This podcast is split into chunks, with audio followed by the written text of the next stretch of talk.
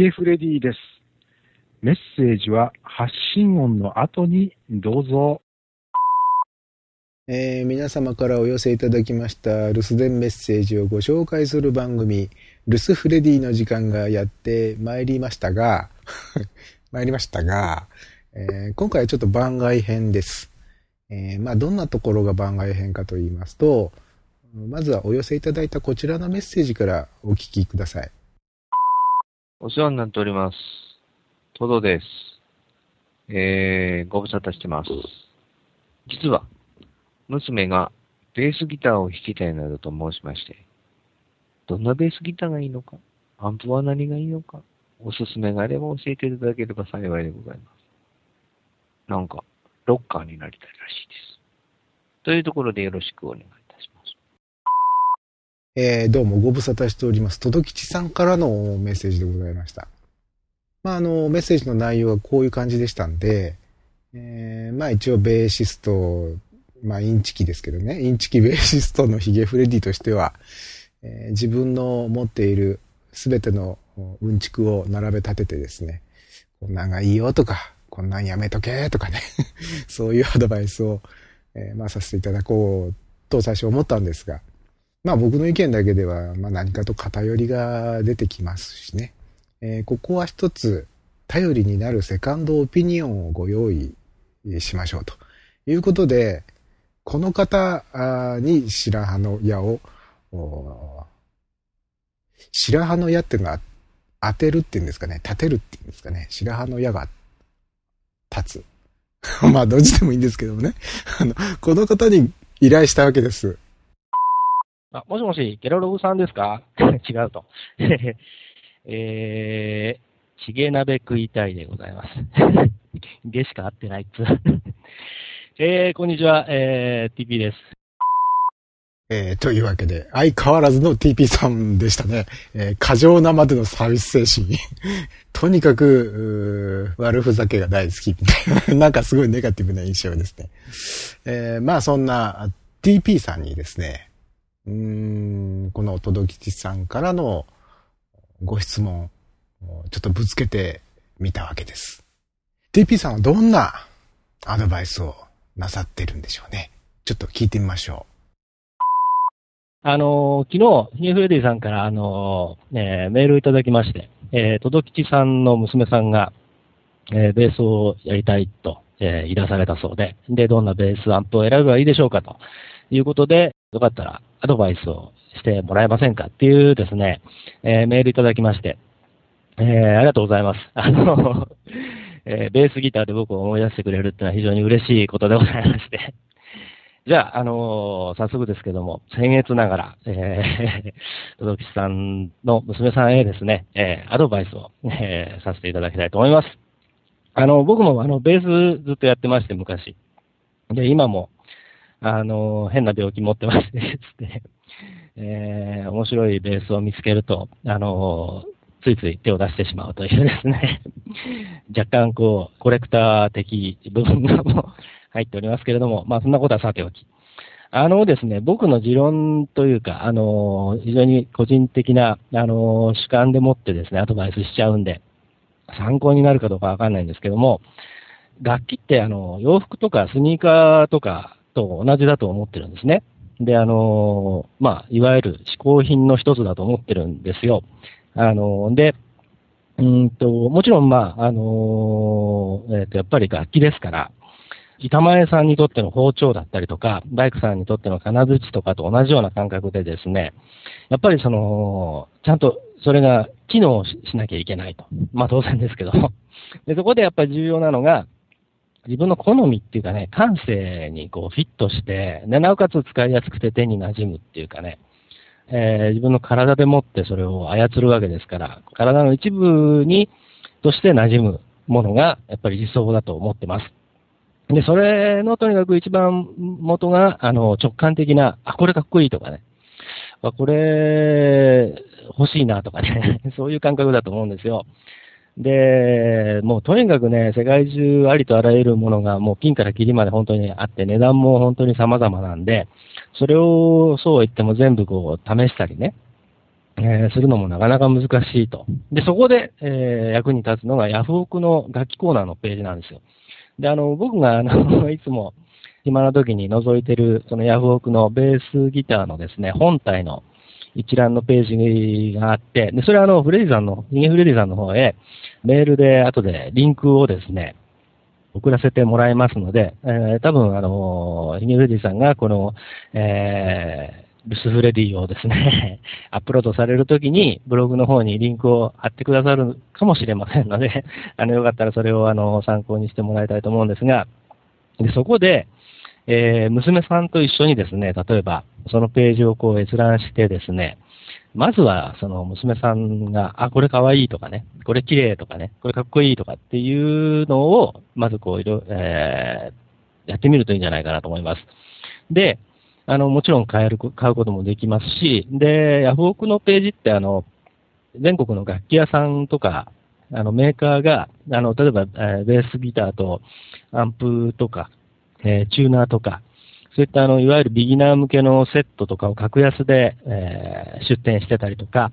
あとあの、いわゆるその、デッドストックとかね、型崩れ品、煮崩れ品みたいなものを、えー B 級品として安く出してたりとかっていうこともありますんで、そういったものもね、こう、見ていくといいんじゃないかなと思います。で、ベースギターってすごくこう、ボディがでかい印象があるんですけど、まあ小さいボディのものもあるし、で、特にあの、娘さんということなんで、女の子なんで、握力とかね、体の大きさとか、あと手の大きさとか、そういったこともあると思うので、いきなりごついものとか、えー超変形のものも今いろいろありますけども、そういったものよりは、割とこうシンプルなものがいいかもしれないですね。で、やっぱりあの、ね、演奏を始めてバンドなんかやり始めると、ストラップかけて、肩からベースを下げてっていうことになるんで、その時に、あまりこう、ヘッドの重すぎないものっていうのがいいんですけども、まあそこまではなかなか試せないんで、とにかくまあ写真を見て、で、えっ、と、気に入ったのがあったら、あの、最寄りの、まあできるだけ大きめの楽器屋さんとかに行ってですね、で、実際こう、手にしてみるといいと思います。楽器屋へ行って、あの、言えば気軽にもう今どこでも試奏させてくれますんで、で、その時にできればですね、ストラップを借りてですね、あの、実際にこう、えー下げてみるといいと思います。で、鏡があれば鏡なり、もしくはショーウィンドに自分の姿を映して、で、直感的に、あ、自分に似合ってるなとかね、かっこいいな。まあ、この辺は洋服選ぶときと同じなんですけども、えーそんな感じで選んでみるといいんじゃないかなと思います。えーっと、で、音はね、あの、今、本当に安くて、もう、あの、今の楽器って結構それなりに音しますんで、あの、音は大丈夫だと思います。で、ただ、電池使わなきゃいけない楽器が最近多いんですけども、最初はまあ、電池使わないでもなる、シンプルな構造のものがいいと思います。あとは、あれですね、あの、憧れのミュージシャンとか、プレイヤーがもしいたり、好きなバンドがいたりするんであれば、好きなアーティストが持ってるものに近いものとかもね、いいんじゃないかなと思います。てなことで、えっ、と、またよかったらですね、あの、僕の持ってるあの、ベースのページがあるんで、あまりそれは参考にならないかもしれないですけど、あの、またそれも、あの、よかったら見てみてください。えーお役に立てましたでしょうか？TP さんどうもありがとうございました。うーん、とっても中身の濃いアドバイスだったと思いますね。あのー僕もほとんど TP さんと同じ意見です。えーですから僕からのアドバイスっていうと、まあ TP さんが今おっしゃってたことの補足説明的なことと、あとはもう少しこうアウトライン的なことからご説明しましょうかね。まあ、女の子が弾く場合っていうのは、男性に比べると体がちっちゃい、手がちっちゃい、握力が、まあ、あの、弱い。みたいな、まあ、ある種のハンディキャップといえばハンディキャップですね、があるわけですよね。で、まあ、特にベースっていうのはギターと比べると、ネックが長い、ネックっていうのは、つまりあの、左手で押さえる部分ですね。あの、その棒の部分、竿の部分ですね。竿の部分が長いですからね。ですから、やっぱり体のちっちゃい女の子の場合は、ちょっとあの、大変かなっていう気はしますけどもね。ベースにはですね、実はロングスケール、ミディアムスケール、ショートスケールっていう、つまりその竿の部分ですね。竿の部分の長さが違うものがあるわけです。まあ、読んで字のごとしで、ロングスケールっていうのは長くて、ショートスケールっていうのは短いんですね。で、大体ロングスケールとショートスケールの差が、まあ、9センチとか10センチぐらいの違いがあるもんですから、結構大きいですよね。なので、まあ女性、小柄な女性の場合には、まあショートスケールの方が、あの、フレットとフレットの間隔もまあ微妙に狭いですから、左手のこう押さえるのがちょっと楽かなっていうのはあるんですね。ですけど、やっぱりロングスケールの方がベースらしい音がするんですよ。だから、その辺難しいとこなんですけども、うーん、まあこれはやっぱり楽器屋さんで実際に手に取ってみて、とりあえずロングスケールを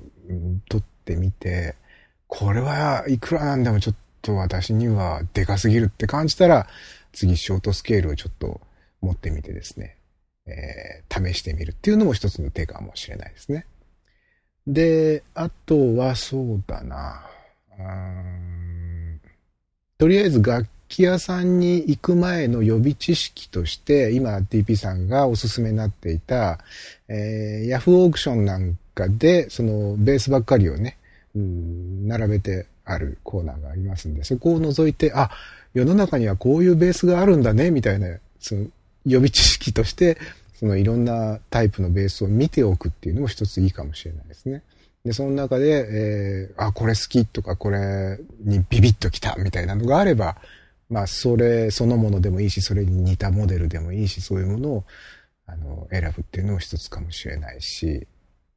えー、っと、あと何があるかな。えー、っとね。あ、そうそう。今、とどきさんの、うん、質問の中に、えー、ベースとかアンプとかっていう話がありましたけれども、僕は、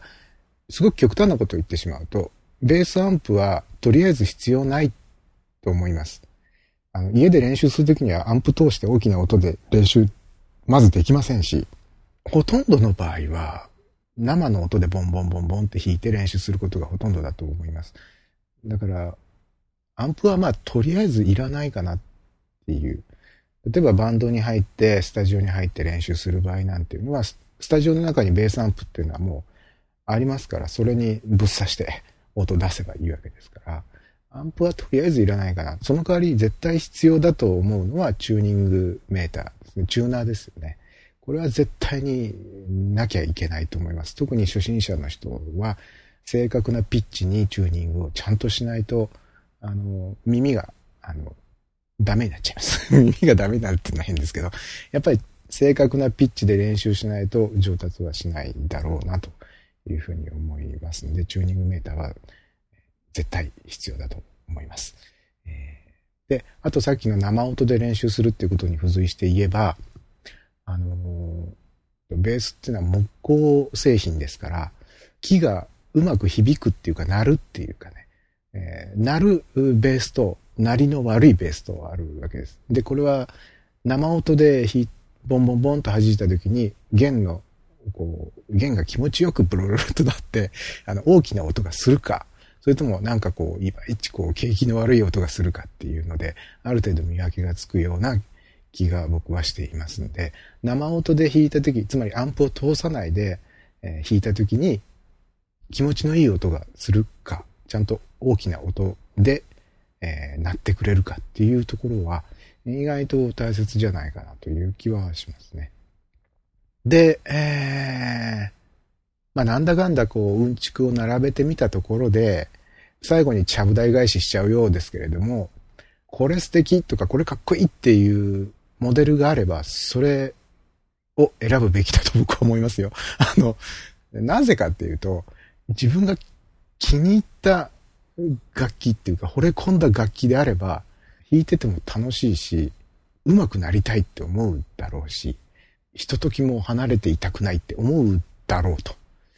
あの、例えばその、こういうのがいいよ、ああいうのがいいよっていうアドバイスをもとに選んだ、まあ、かもなく不可もなくぐらいの、いまいちパッとしないね、冴えないベースを選んでしまうよりは、あの、よっぽど自分が惚れ込んだモデルがあれば、まあ、あの TP さんもおっしゃってましたけど、自分が憧れてるプレイヤーとかがいて、その人が弾いてるベースが大好きっていうんだったら、その人が使ってるやつと同じのを使うとか。っていうのがいいんじゃないですかね。っていうふうに思いますけどね。まあそんなわけでね、あの まあベースのこととなるとちょっとあの、熱く語っちゃうんですけれどもね、えー、今日はできるだけ、えー、トーンダウンしてというか、抑えて、抑えてお話しさせていただいたつもりですけれども。まあそんなわけで、えー、とどきちさん、そして TP さん、どうもありがとうございました。えー、最後にですね、なんと言いましてもこの時期、TP さんに、えー、お越しいただいたということは、このことについて触れていただかねばなるまいという 告知がございますんで、えー、その告知をお聞きいただきましょうか。じゃあ最後にですね、ちょっとだけ自分の告知をさせてもらいます。えー、エアースファクトリーポッドレディオの TP です。この7月にですね、ポッドキャストビギナーズクラブ、略して通称 PCBC、そのワークショップイベントをですね、Apple プルストアさんの方で、えー、やらせてもらいます。えー、7月4日、名古屋栄、7月11日、心斎橋、7月25日、銀座、えー、それぞれの Apple ストアさんで開催させてもらいますので、えー、全国のポッドキャストに興味をお持ちの皆さん、もしご都合あればですね、遊びに来てください。えー、ということで、初めてのルスフレディ、長々と失礼しました。また機会があれば、えー、ルスフレディの方にも声を送らせていただきたいと思います。ヒゲフレディさんどうもありがとうございました。それじゃあ、エアスファクトリーポッドレディオ TP でした。じゃあまた。はい、えー、というわけでね、7月は、ポッドキャストビギナーズクラブ、すごいことになりそうですね。名古屋、大阪、東京と、ツアーが行われます。僕も、伺おうと思ってます。今のところ、あの、まあ、普通に行けば、うん、名古屋にっていうことになるんでしょうけど、ちょっと今回はね、大阪に行きたいなというふうにちょっと企てておりますので えー、その際には、DP さんとね、ちょっとあの、気になるベース屋さん巡りを したいな、なんてなことをね、考えてもおったりするわけですけれども。えー、皆さんも PCBC がお住まいのお近くに 来た際には、ぜひとも足をお運びいただきたいなというふうに思っております。留守フレディでは皆様からの留守電メッセージをお待ちしております。お電話、携帯電話からはこちらの留守電専用電話番号にお願いします。050-5539-8623。050-5539-8623まで。ちょっとためを作ってみましたけど。スカイプから送っていただくには、こちらの留守電専用スカイプ ID にコールしてください。f-r-e-d-i-o-o-o フレディ o-o-o まで。じゃんじゃんバリバリお願いします。えー、ではまた次回お会いしましょう。さよなら。